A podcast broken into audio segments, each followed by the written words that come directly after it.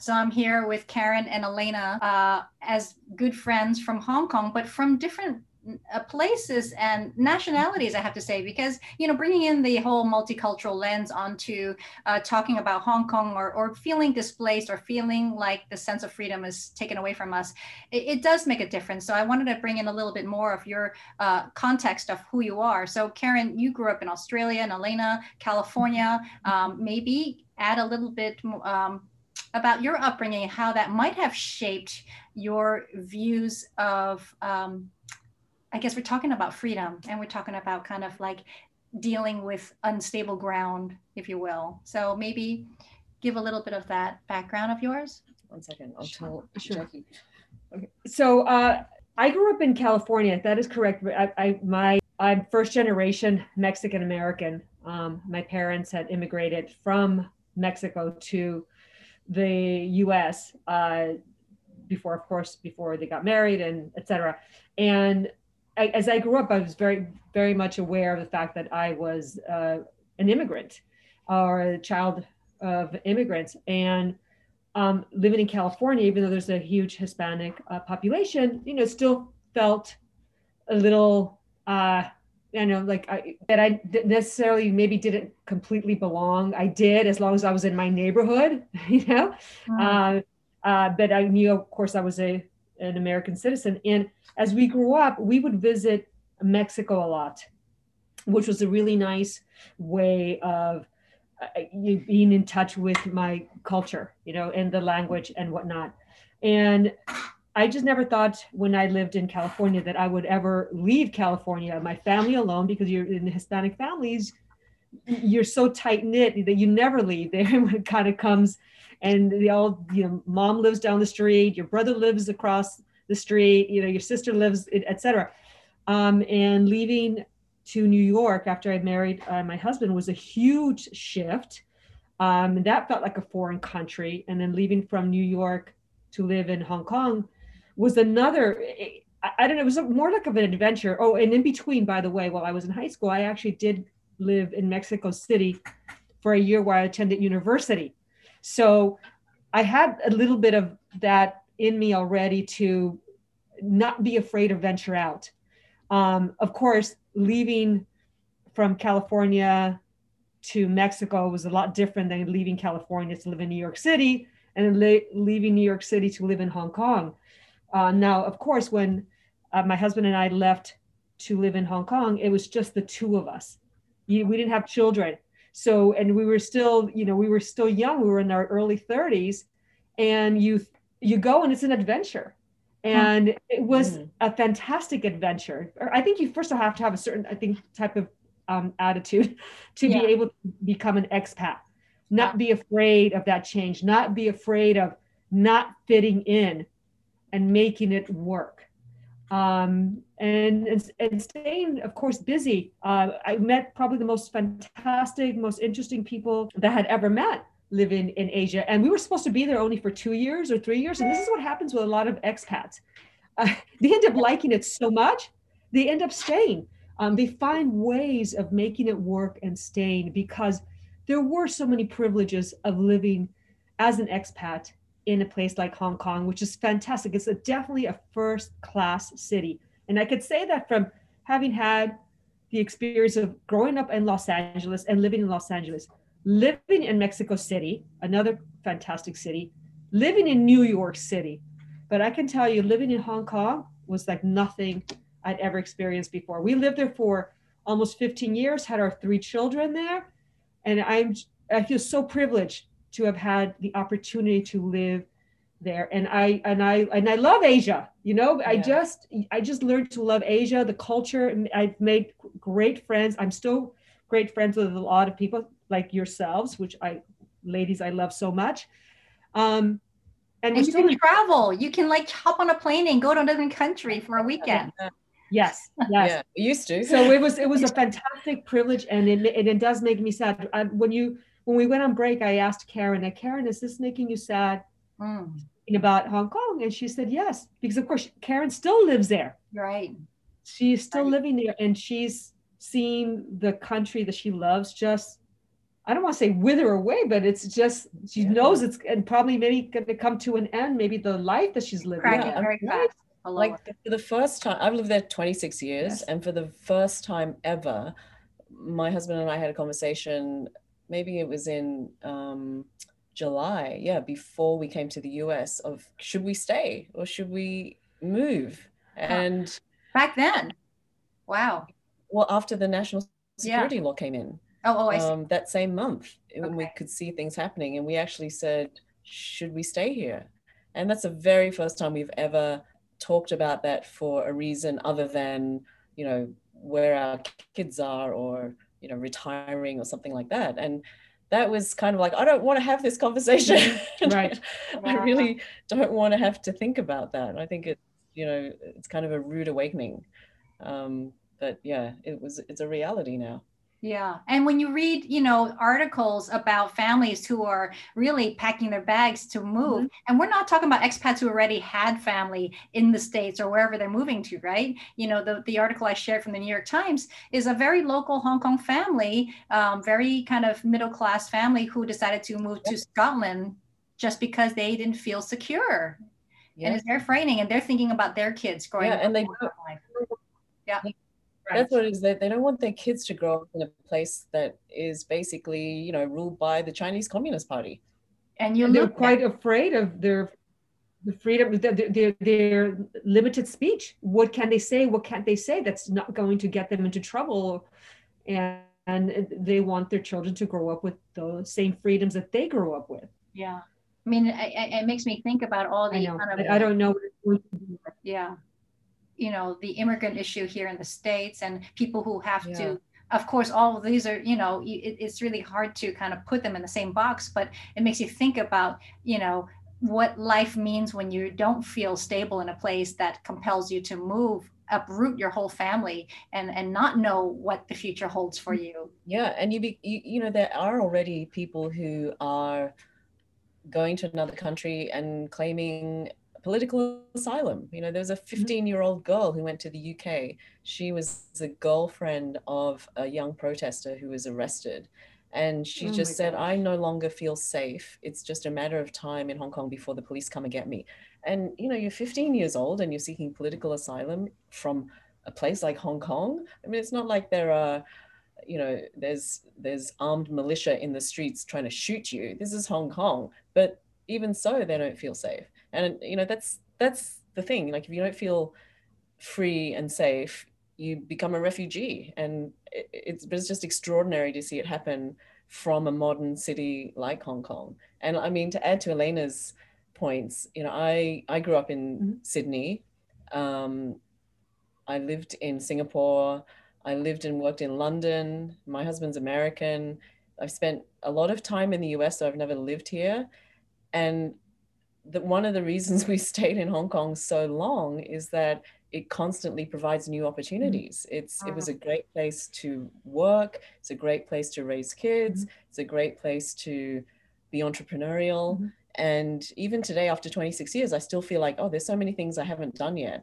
And there are, and the people are amazing. I mean, the people mm-hmm. still have that can-do attitude. So if you have an idea, you take it to somebody, and they say, yeah, let's try that. Why not? You know mm-hmm. they're not like weighed down by oh we're not allowed to do that or that's too difficult mm-hmm. or mm-hmm. we've no one's ever done that before so you know how could we possibly do it it still has that spirit mm-hmm. of yeah let's try it why you know what's what what what's the worst that can happen we fail mm-hmm. um, or we do it differently and that's something you don't find in many places and and i think the other thing you also don't find in many places is that you, you like people are just so wanting to connect and willing to you know help you out or do something together there's not that sort of clickiness that i think you find in other places where people like i don't know you so i don't want to do anything with you mm. even even this year i've done new projects with brand new people and people are just like okay great you can do that let's do it um, and that welcoming attitude is is especially on the professional side, I think is amazing. I, I think you also don't find that in many other places. Yeah. I think about the younger generation now because we're on the cusp of this kind of real tremendous change in in in the sense of feeling like the, the opportunities because your sons um, i don't know karen you have um, three boys and um, one of them was actually a, a photojournalist during the protest time i wanted to bring us back to kind of when things were really kind of um, cracking down on kind of like the peak of the protests and what that meant. And Elena, you were here, so I mean, in in New York or or Sag Harbor, and and seeing that in a distance just on media must be a very different experience for you. But how do you both feel about when you when you see that when you see the millions millions? I mean, this is a crazy number to be in the streets in Hong Kong. Um, packed like ants, which we could not do in COVID times, absolutely not. But you know, to think about that kind of energy and what was going on. Can you maybe ex- share a little bit about what Jordan felt being in the heart Aiden. of Aiden, yeah. right? Oh, Aiden. Aiden. Yeah, sorry. Yeah, so so just to to give the context, so my eldest son Aiden graduated from university in the US, wanted to take a gap year to do photography and considered several other places and finally realized that Hong Kong, where he grew up, was the place where the story of his lifetime was happening. So he went back, um, really having had, he's he's a good photographer, but he'd never had actual sort of photojournalism daily news coverage experience.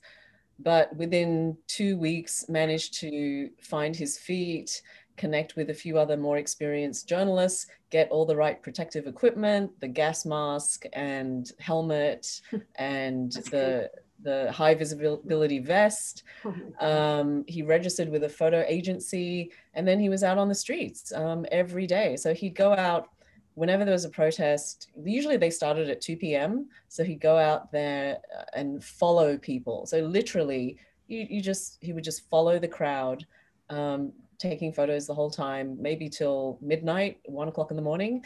Then he'd come home and upload photos till four or five in the morning and he you know uploaded them to this photo agency which then shops them out to news platforms and he was you know pretty successful in that within three weeks his photos were being published in the wall street journal mm-hmm. website bloomberg's website cnbc's website um, and it was just kind of he was in the right place at the right mm-hmm. time doing the right thing but the other thing that was i think really interesting for him and far more important was that you know he realized and which is something that we always knew he grew up as a pretty carefree expat kid you know he went yes. to a nice mm-hmm. uh, international school right. he lived in a nice apartment he had a driver to drive him to school every day and then for fun he would go to causeway bay and have dinner with his friends and lan kwai fong to go clubbing he never really growing up understood hong kong its politics mm-hmm um, what the concerns of local people were, um, what was at stake. Mm-hmm. And but through that process, he educated himself. You know, he un- he tried to understand what is the basic law, what is this whole um, extradition treaty that started all the protests? Mm-hmm. What what was that about? What is Hong Kong's um, system of government? Mm-hmm. So within a matter of a month or two, he really changed because he mm-hmm. finally understood what Hong Kong was about. And also going to all the protests, he met local people and especially local young people. So people his age, you know, people and people younger than him, like high school kids mm-hmm. who were out there on the streets protesting. And, you know, he would take photos of them, he interviewed some of them, and it really changed his um, you know, the way he cares about Hong Kong. So he really he cares about it now from an existential point of view. It's not just, oh, you know, I like to go back to Hong Kong and go have yeah. hot pot. Mm-hmm. now it's right. really he's following it. You know, whenever uh, he knows what's happening in the say the district councils, he knows he he covered that election and he knew how many seats were at stake and who the um, candidates were and what happened. He ended up writing an article uh, on it for um, the Telegraph of the UK. And so it really changed him in a, in a positive way. And mm. through that, he also just follows what's happening in the world mm-hmm. a lot more and understands why it why it matters you know why do people do this why do people go out on the streets and possibly get arrested tear gassed um, get hit by rubber bullets why do they do that now he understands why that you know they're they're fighting for something that for them this is the only way left to Mm-hmm. express what they want so i think that for me seeing him do that it Mm. was was really quite extraordinary because that's an education that I don't think he could get, he could Yeah. get anywhere so in else. lifetime. And you also think about his lens. He's there at the war zone. You know, like when they wa- was he there at the university when they had that kind of blocked out part where the police are kind of really trying to get in there and you know they turned the university into this real you know plan uh, strategy to fight the, the the police and to think about his lens within that space where you see people the passion of youths um, fighting for something that is so important to their future which they like you say he never really felt was kind of um, uh, at risk for himself. Um, but i'm just thinking visually and sounds like a war zone. You know you see you hear things happening to you um, that you don't have as a privilege of an expat. So i wanted to pull it back to like i keep saying we are so privileged. We don't we've, we've had such a comfortable life you know? We see things from a distance. We see things on media and then we judge things from media because it just puts together this whole picture and we don't see the little details. I don't know elena do you do you feel because you know you didn't see that. You you actually came out at the mm-hmm. safe right time before it all started erupting right? The, the umbrella movement was happens Yeah, right after you Right, left. yellow, the yellow umbrella movement. I know. yeah. I mean, you would see this on television, and it seemed like a, a movie. It, it didn't seem like this was Hong Kong because Hong Kong is such the the the people of Hong Kong are so passive and they're just so law abiding and nobody would uh, you never think of them as being protesters, but at the same time. When you started learning about why they were doing this, uh, you you started to understand just really how blind maybe we had been or, or the kind of bubble that we lived in as expats we really didn't know or don't know uh, what it was really like for maybe a local hong kong person you know growing up especially the young um, the young people and they were starting to see the writing on the wall that they were not going to have the same maybe privileges um, as the adults uh, have. I mean, I, I get talk to my kids, and of course, they only remember the great things about Hong Kong and the freedoms that they had. And what are the things fri- they remember well, they remember, you know, going to uh, the school and all their international friends that they had, the traveling that they were able uh, to do because it was so easy to travel throughout uh, the rest of Asia. They remember uh, having help at home and how they could that's ask huge that's huge You have to do any chores. They didn't have to do any chores here. Elena, I'm sure you remember that too because you didn't want to go in the kitchen for a long Are time. you do kidding? chores. I was just sharing, Nick, that's very true. I was just telling Karen that it took me like three years to finally feel comfortable in the kitchen. I was because I had such a, I had the Uber helper at home who was the fantastic cook and she was great with the kids and she drove. I mean, she, I, I could really live this life and raise a family and know, was extremely privileged. but that was a, a nice thing, of course, that we did have and that a lot of expats um, have in, in, in Hong Kong. So we seeing these things, these protests uh, in the news, it was just so foreign and unbelievable. I just couldn't imagine that there could be um, such a unison, you know, with, with two million people, right, marching during in, the- in June of 2019 uh, to uh, demand their, you know, their their freedoms. They didn't want to lose their freedoms, and and and and they were they were going to show uh, uh, that they were united, and that some somehow what they want should matter. I mean, it was a huge amount of. You think about it. it, Uh, there are what almost is it seven million? Seven million, yeah. Seven million people that live in Hong Kong. You're talking, a, you know, forty percent That's that march out. Is that crazy? Yeah. yeah. And and but here's the thing that the government will say, oh, it one, it was it was wasn't that many people. You know, they'll they'll always downplay the numbers. Yeah, yeah. And I think what people are worried about is they'll try to rewrite history. That they will maybe one day they'll say, "Oh, this didn't happen." You know, this really didn't happen. Well, there were some conspiracy theories that they had uh, kind of photoshopped the crowd pictures. They're saying that this chunk was added into this chunk, and you look, and it's just like, yeah. Right, right. So it's interesting. One one project that came out of this is um, is a photography book mm. that was put together by a small group of um, journalists and interested people who have remained anonymous mm-hmm. and they've been selling it since I think it came out in May this year, the, the first, you know, round of publishing. Um, and Aiden is, he has some photos in it. There's probably like photos from 35 photojournalists in it. Mm-hmm, mm-hmm. And it's important because it shows that these things did happen. There's a photographic record of them happening. Uh, and the book is not available for mm. open sale in Hong Kong because they're worried mm. that it's. See, that lack of freedom again, it's real. Yeah, it's subversive, you know. Um, it's called yeah. Def- defiance. And. Mm. Um, you can't the, even say that word now, I think, in Hong Kong without getting in trouble because that's anti China government. Yeah, you have to be so careful. I mean, here, here's the ridiculous thing. So you know those Lennon walls that yeah, that yeah. the sticky made little post-it notes. They they they like stick all these little yeah. post-it notes up with slogans. So after the national security law, one of the sort of pro-democracy cafes that had a lot of these post-it notes up took them down and replaced them with blank post-it notes. Oh. Like, with no writing on them but everybody knew the meaning. Yeah. They were visited by the police and asked to take those blank post-it notes down.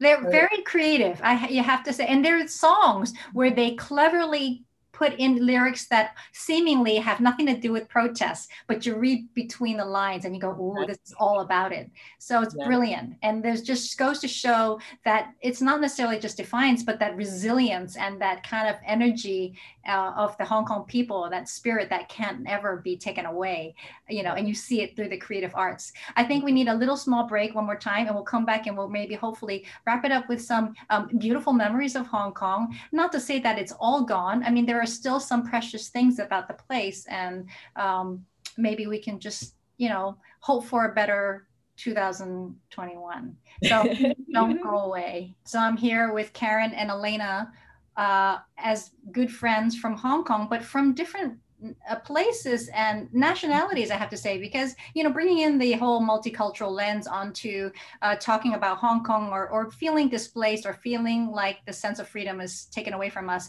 it, it does make a difference. So i wanted to bring in a little bit more of your uh, context of who you are. So karen you grew up in australia and elena california. Um, maybe add a little bit um, about your upbringing how that might have shaped your views of um, I guess we're talking about freedom and we're talking about kind of like dealing with unstable ground, if you will. So maybe give a little bit of that background of yours. I grew up in California. That is correct. I, I my I'm first generation Mexican American. Um, my parents had immigrated from Mexico to the U.S. Uh, before, of course, before they got married and etc.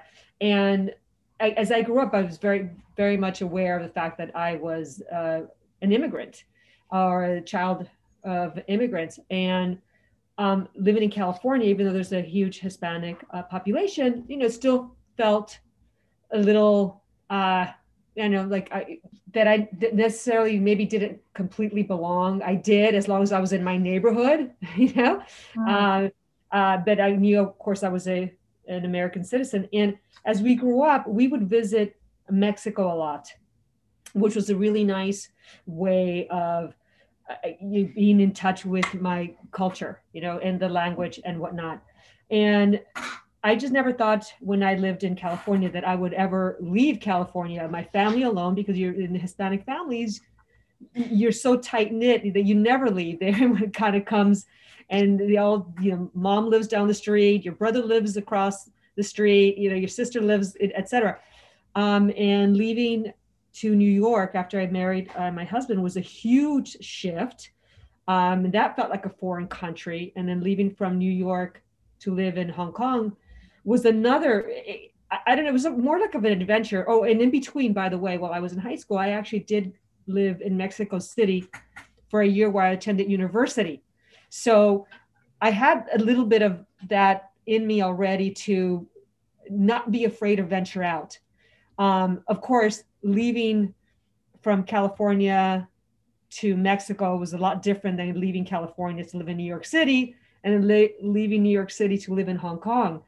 Uh, now, of course, when uh, my husband and I left to live in Hong Kong, it was just the two of us. we didn't have children. So, and we were still, you know, we were still young. We were in our early 30s, and you, you go and it's an adventure, and it was mm. a fantastic adventure. I think you first have to have a certain, I think, type of um, attitude to yeah. be able to become an expat, not be afraid of that change, not be afraid of not fitting in, and making it work. Um, and, and, and staying, of course, busy. Uh, I met probably the most fantastic, most interesting people that had ever met living in Asia. And we were supposed to be there only for two years or three years. And this is what happens with a lot of expats. Uh, they end up liking it so much, they end up staying. Um, they find ways of making it work and staying because there were so many privileges of living as an expat in a place like Hong Kong, which is fantastic. It's a, definitely a first class city. And I could say that from having had the experience of growing up in Los Angeles and living in Los Angeles, living in Mexico City, another fantastic city, living in New York City. But I can tell you, living in Hong Kong was like nothing I'd ever experienced before. We lived there for almost 15 years, had our three children there. And I'm I feel so privileged to have had the opportunity to live there. And i and i and i love asia you know? Yeah. i just i just learned to love asia the culture i've made great friends. I'm still great friends with a lot of people like yourselves which i ladies i love so much. Um and, and you can travel. You can like hop on a plane and go to another country for a weekend. Yes yes. Yeah, used to. So it was it was a fantastic privilege and it, and it does make me sad. I, when you when we went on break, I asked Karen, Karen, is this making you sad mm. about Hong Kong? And she said, yes, because of course, Karen still lives there. Right. She's still right. living there and she's seeing the country that she loves just, I don't want to say wither away, but it's just, she yeah. knows it's and probably maybe going to come to an end, maybe the life that she's living. Yeah. Very fast.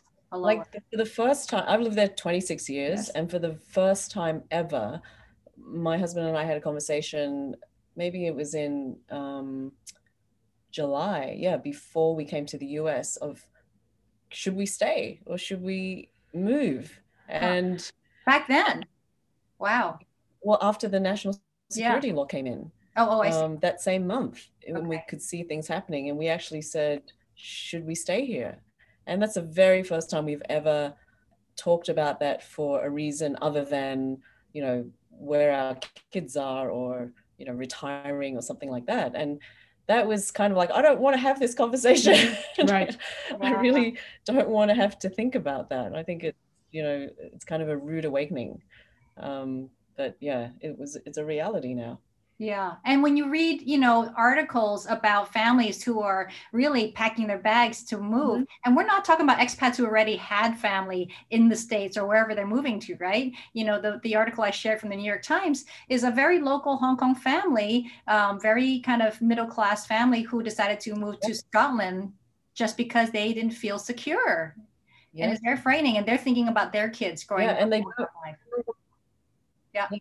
Right. That's what it is. They, they don't want their kids to grow up in a place that is basically, you know, ruled by the Chinese Communist Party. And you they're quite at- afraid of their the freedom, their, their, their limited speech. What can they say? What can't they say? That's not going to get them into trouble. And, and they want their children to grow up with the same freedoms that they grew up with. Yeah. I mean, it, it makes me think about all the I, know. Kind of, I don't know. Yeah you know the immigrant issue here in the states and people who have yeah. to of course all of these are you know it, it's really hard to kind of put them in the same box but it makes you think about you know what life means when you don't feel stable in a place that compels you to move uproot your whole family and and not know what the future holds for you yeah and you be you, you know there are already people who are going to another country and claiming political asylum. You know, there was a mm-hmm. 15 year old girl who went to the UK. She was the girlfriend of a young protester who was arrested. And she Oh just said, gosh. I no longer feel safe. It's just a matter of time in Hong Kong before the police come and get me.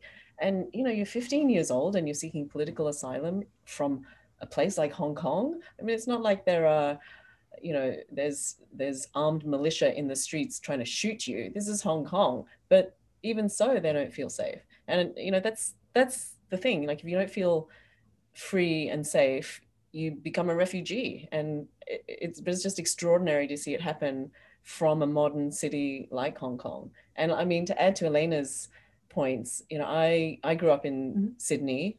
Um, I lived in Singapore. I lived and worked in London. My husband's American. I've spent a lot of time in the US, so I've never lived here. And the, one of the reasons we stayed in Hong Kong so long is that it constantly provides new opportunities. It's it was a great place to work. It's a great place to raise kids. It's a great place to be entrepreneurial. Mhm. And even today, after 26 years, I still feel like, oh, there's so many things I haven't done yet.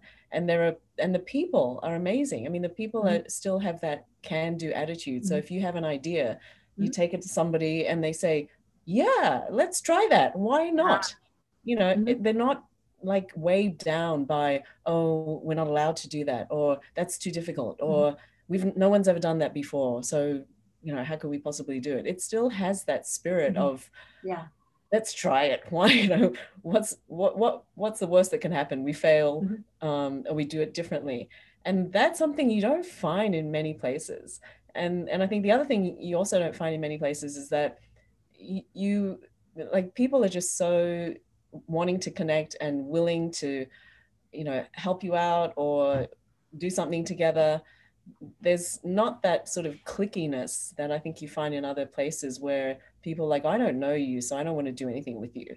Mm. even even this year i've done new projects with brand new people and people are just like okay great you can do that let's do it um, and that welcoming attitude is is especially on the professional side i think is amazing. I, I think you also don't find that in many other places. Yeah, I think about the younger generation now because we're on the cusp of this kind of real tremendous change in in in the sense of feeling like the, the opportunities because your sons um, i don't know karen you have um, three boys and um, one of them was actually a, a photojournalist during the protest time. I wanted to bring us back to kind of when things were really kind of um, cracking down on kind of like the peak of the protest and what that meant. And elena you were here so i mean in in new york or or sag harbor and and seeing that in a distance just on media must be a very different experience for you. But how do you both feel about when you when you see that when you see the millions millions i mean this is a crazy number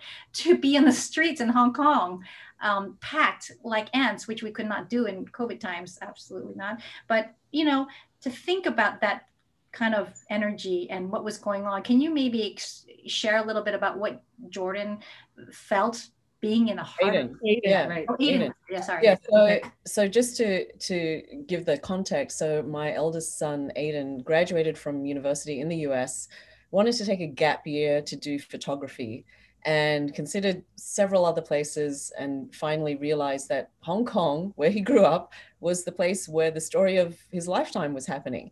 So he went back, um, really having had. he- He's he's a good photographer, but he'd never had actual sort of photojournalism daily news coverage experience but within two weeks managed to find his feet connect with a few other more experienced journalists get all the right protective equipment the gas mask and helmet and That's the the high visibility vest. Oh um, he registered with a photo agency and then he was out on the streets um, every day. So he'd go out whenever there was a protest. Usually they started at 2 p.m so he'd go out there uh, and follow people. So literally you, you just he would just follow the crowd um, taking photos the whole time maybe till midnight one o'clock in the morning.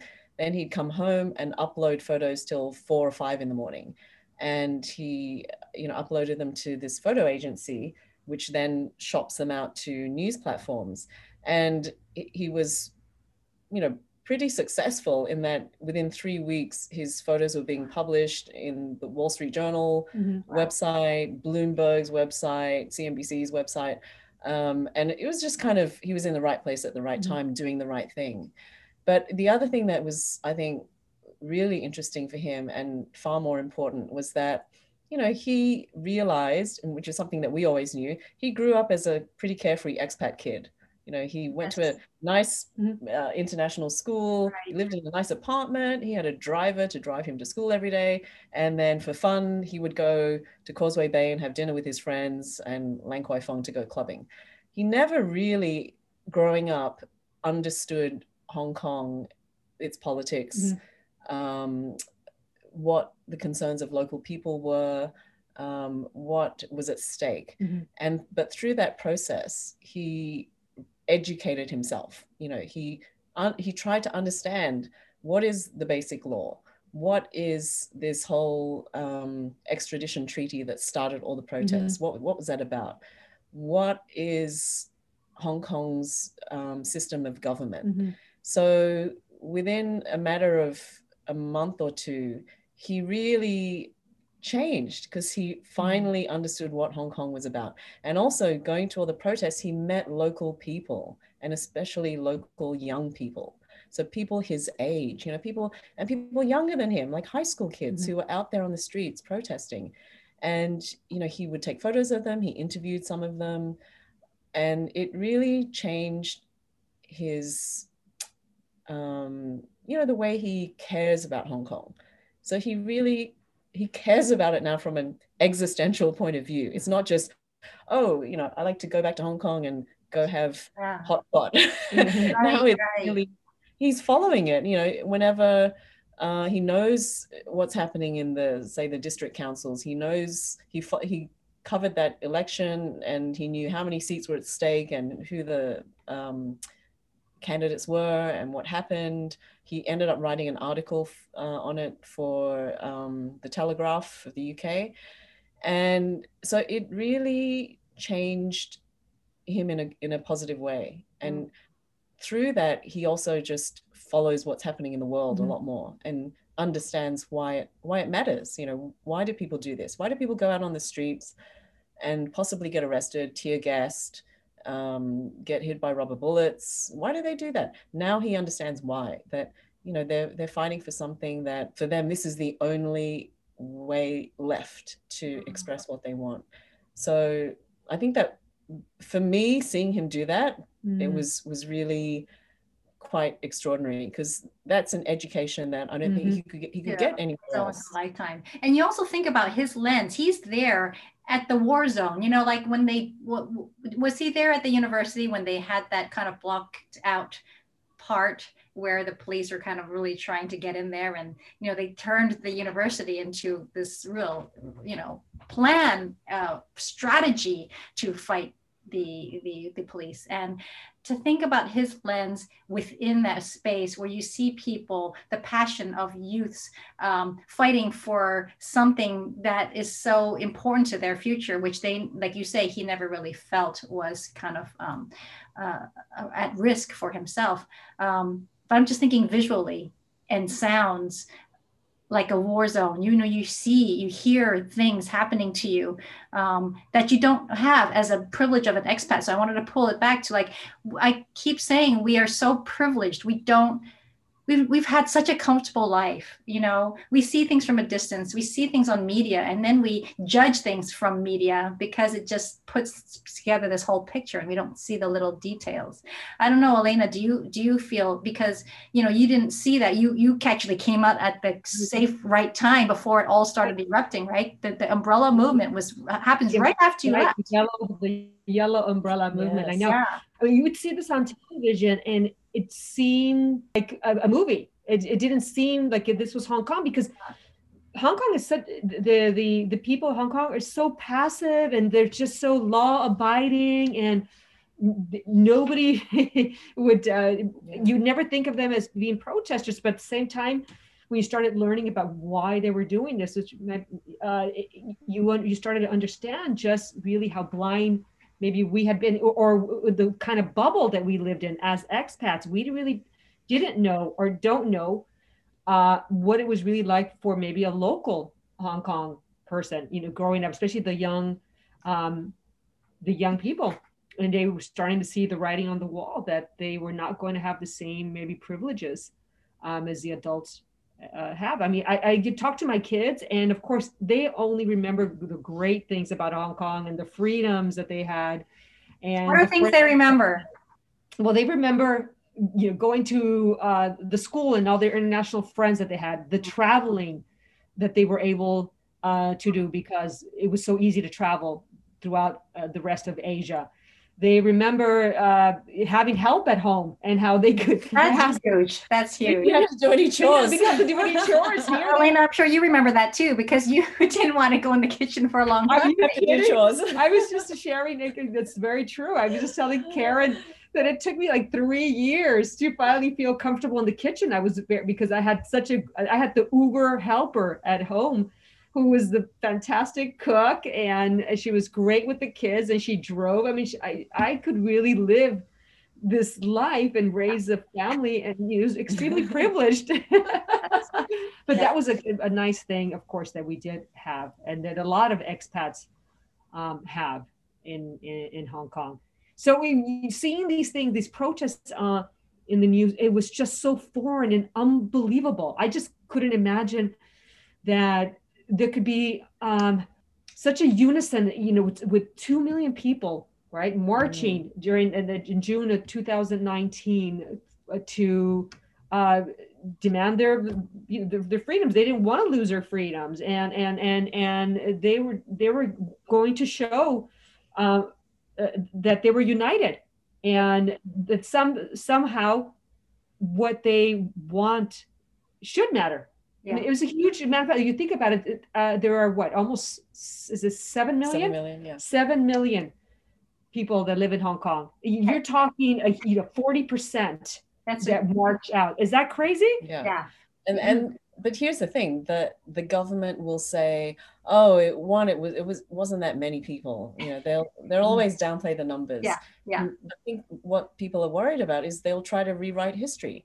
That they will maybe one day they'll say, oh, this didn't happen. You know, this really didn't happen. Well, there were some conspiracy theories that they had uh, kind of photoshopped the crowd pictures. They're saying that this chunk was added into this chunk, and you look, and it's just like, yeah, Right, right. So it's interesting. One one project that came out of this is um is a photography book that Mm. was put together by a small group of um, journalists and interested people who have remained anonymous, Mhm. and they've been selling it since I think it came out in May this year, the the first you know round of publishing. Um, and Aiden is he has some photos in it. There's probably like photos from 35 photojournalists in it. Mhm, mhm. And it's important because it shows that these things did happen. There's a photographic record of them happening. Uh, and the book is not available for s- open sale in Hong Kong because they're worried that Mm. it's, See that lack of freedom again. Mhm. It's real. yeah, it's subversive, you know. Um, it's called Def- Defiance. And Mm. um, You can't Yeah. even say that word now. I think in Hong Kong without getting in trouble because that's anti-China government. Yeah, you have to be so careful. I mean, here, here's the ridiculous thing. So, you know those Lennon walls that Yeah, that yeah, the sticky tapes little and- post-it notes. They they they like stick all these little Yeah. post-it notes up with slogans. So after the national security law, one of the sort of pro-democracy cafes that had a lot of these post-it notes up took them down and replaced them with blank post-it notes Oh, with no writing on them, but everybody knew the meaning. They were visited by the police and asked to take those blank post-it notes down. They're very creative. I you have to say, and there are songs where they cleverly put in lyrics that seemingly have nothing to do with protests, but you read between the lines and you go, "Oh, this is all about it." So it's Yeah. brilliant, and there's just goes to show that it's not necessarily just defiance, but that resilience and that kind of energy uh, of the Hong Kong people, that spirit that can't ever be taken away. You know, and you see it through the creative arts. I think we need a little small break one more time, and we'll come back and we'll maybe hopefully wrap it up with some um, beautiful memories of Hong Kong. Not to say that it's all gone. I mean, there are are still some precious things about the place, and um, maybe we can just, you know, hope for a better 2021. So don't go away. Back here with Karen Cohen, Elena Krotman, all the way uh, in Long Island, specifically Amagansett, if people know the uh, the Hamptons. And here I'm in Honolulu, and we are talking about uh, the old days of Hong Kong and what's happened in light of the um, political situation now. And I wanted to bring in, you know, kind of in light of so many other things, you know, with COVID. I was just there in uh, what the summer, and that's when the you know big national security law was um, enacted. And I was also there when they had the second lockdown of COVID. So after I had my quarantine to get there, I was released for a week and we got to go to restaurants and see friends. And then quickly, after a week, it was like, okay, you can't go out with more than two people. And you re- restaurants shut at six o'clock. And so we had those things imposed. And this was only half a year ago, not even. And now there is the new imposition because of the new cases. So we can't talk about life without talking about COVID, unfortunately, and how that's really shaped and changed our lives and what new norms we have to deal with and what uh, ways we can productively kind of work around this, right? So you were both fortunately together in the same room, um, but often yeah. many, I don't know if you should be. but, yeah, trust us. I, I got further away. I know, I know. I am wearing my mask, you know, and uh, try not to touch anything. Um, it, I know it's so difficult because I, I, think we're making the best decisions that we could make. I, am being extremely responsible on my end, and I know Karen is also. And, and there has to be a little bit of a trust factor, but I know that maybe a little bit inside of me is saying, "Oh, is this being a little careless?" And I am going indoors, and and I know Karen's feeling the same way. We're all feeling it, but uh, uh, yeah. everyone's i think making the kind of rules for themselves that make the most sense and and you have to also be respectful of how everyone else around you are i have a girlfriend of mine uh, her name is donna and she won't come inside my house at all we if she knows i have, have guests then she she she won't even call me for like two weeks knowing that i was exposed to someone else and so mm-hmm. you know she's everyone has is, doing what they're what they can. But yeah. um in terms of, of of trying to be careful and living with covid um we, we were talking about flying. My sister came in from california on friday. And so she had uh according to new york state if you want to come into new york you have to have a, a covid test at least 72 hours before getting on an airplane. Right and then once you land, you have to have another COVID, a negative COVID test within, uh, and on the fourth day. Mm-hmm. And then you can test out. If you don't do this, then you have to quarantine for 14 days. So every state is different. Here, because of our administration, it, it, there's no national uh, rules. You know, you no have a problem with it. Do you both have a problem with that? Because I feel like this whole individualism of this American spirit is going to take its toll, and that it has. Because it's like, well, I don't feel that somebody should be controlling me to tell me to wear a mask. And what kind of mentality is that? You know, coming from an Asian society where everyone complies for the sake of community, it's not about yourself.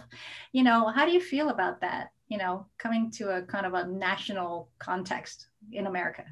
I mean, I think that's where you see the big difference, you know. So, so when you look at the the tolerance of different countries for mm. cases, for example, you know, the lockdown they had in Melbourne, in Victoria, where my yeah. sister lived, it was 110 days of people really not being able to go out. You could go out for one hour a day for mm-hmm. I think the first month, and then you could go out for two hours a day, but only for one of four reasons. You know, to go grocery shopping, to exercise, to receive care, or to give care.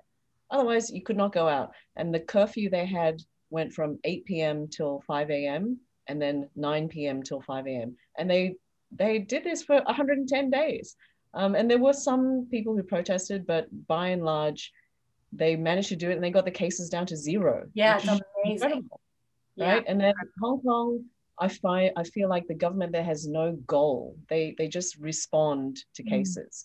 Mm. So they don't tell you we want our you know case number to be at a certain level and we're comfortable with that or they don't say we want the transmission rate to be at a certain level and we're comfortable with that. They just kind of change the the distancing measures every time there's more cases. So hmm. they're very reactive, which is quite typical of Hong Kong. You know, they it, it's always been a place where they haven't want to have had too much government intervention. So it's sort of let's see what happens when we do this. Two weeks later, oh, that's not working. Let's go even harder. Mm. Um, and then the US is just like free yeah. for all. Mm-hmm. I came here mm-hmm. uh, four weeks ago, or three and a half weeks ago.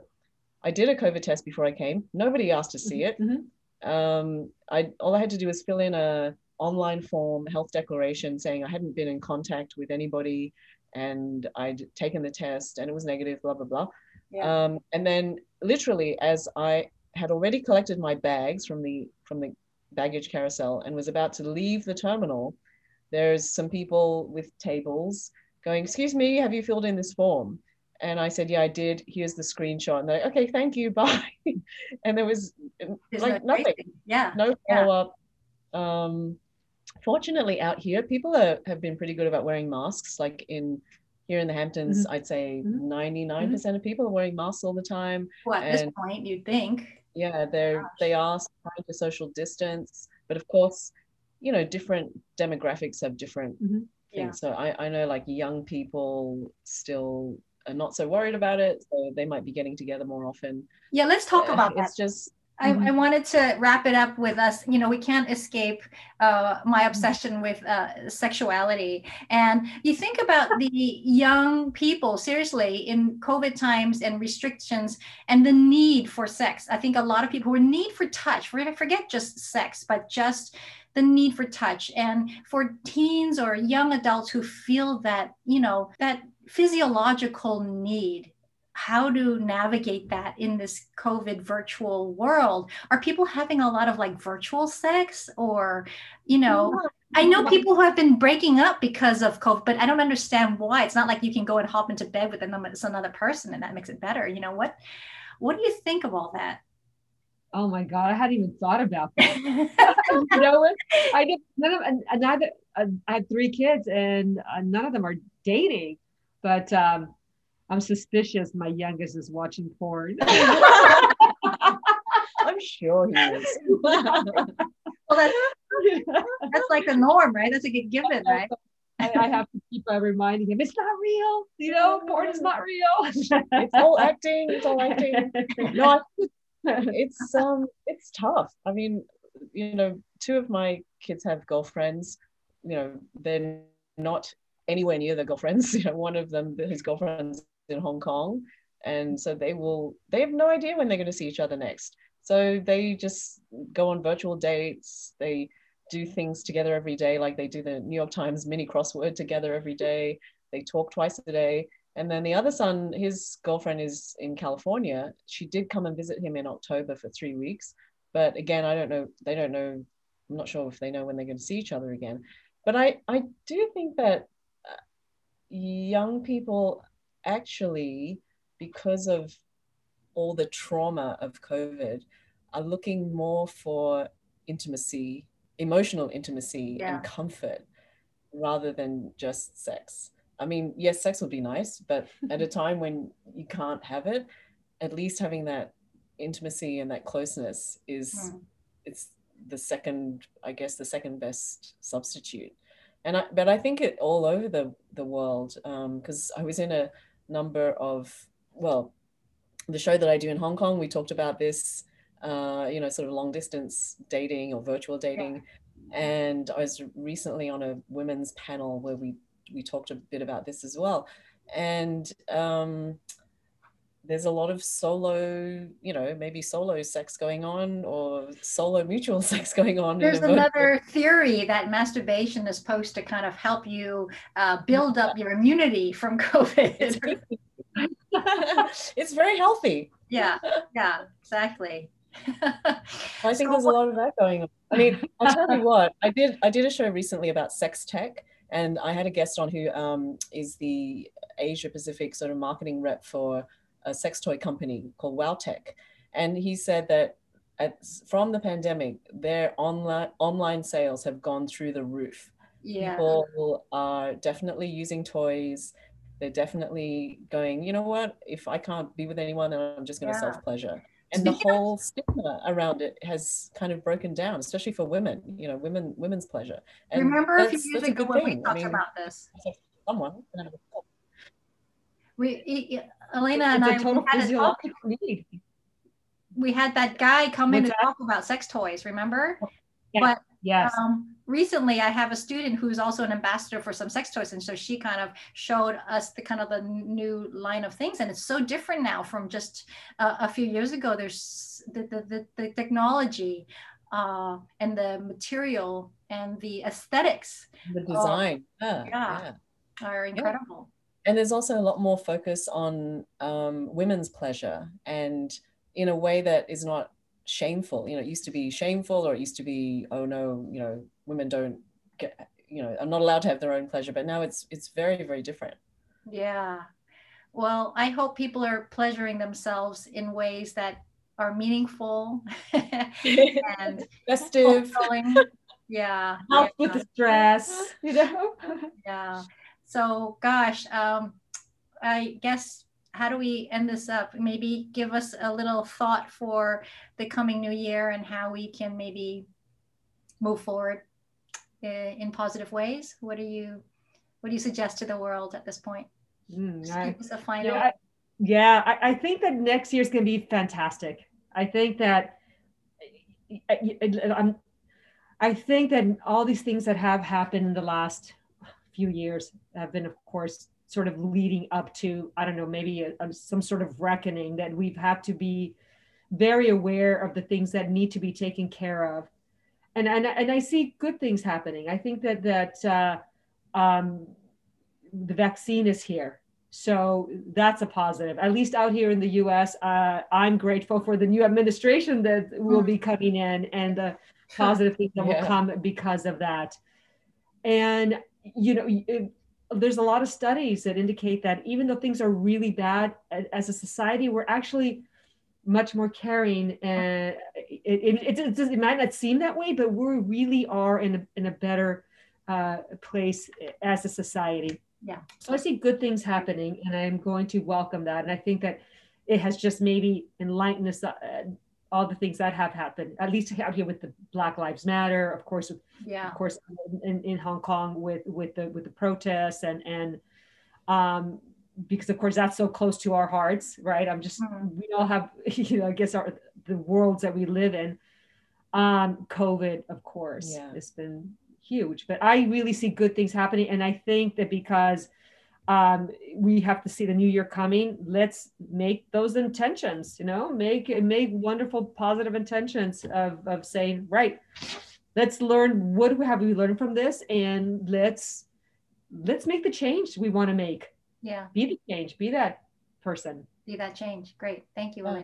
Karen? yeah and i well i think so much of it comes down to your mindset. You know when you can't control what's going on out there the only thing you can control is how you feel about it how you react to it what you say to people how you connect to people. And you know of course you're not going to feel great every day and that's fine. There are Mhm. going to be days when you wake up and you go like please let this day go by and be over or you know can i just stay in bed all day but I think one thing for me that's been helpful this whole year is just to, you know, try to look on the positive side of things um, and stay connected with people um, and not to sort of beat yourself up about not being able to do something or go somewhere or see someone or experience something and look at alternatives. Um, you know, people have been really creative in what they've been able to do during this pandemic. So enjoy those things. You know, go on Instagram and and look at funny memes to make you laugh. Um, There are a lot of those that may- viral going out. Yeah. yeah, that may be the only thing that is going to be happy in your day, and that's fine. Um, and so I think this is kind of a test of human creativity. You know, we're, we're kind of used to just cruising through and doing the same old thing. So this has really been a time when you can do something different, maybe. And not everything's going to work, and you're not going to like everything, but at least at least you try it. So I I sort of feel that's really the only thing you are going to be able to control is your attitude and Mm. how you um, behave and how you interact with people. So if you know, try and make it positive and try and make it fun. That you've Yeah. got to have some fun and some humor in your day to keep going. For sure. So get out there today and go and have some fun. Yeah. Really appreciate both of you sharing. And it was so nice to be able to sit together, really, even if it's a virtual space, to be together, to share memories of Hong Kong, to talk about hard truths and changes now, and to know that we are reckoning with things that um, are creating new opportunities for new traditions. So, really appreciate that. Merry Christmas and um, from Merry world Christmas. everywhere. And Happy New Year. Yeah, so Uh, great we talk. I know. We really miss you tremendously. Yeah.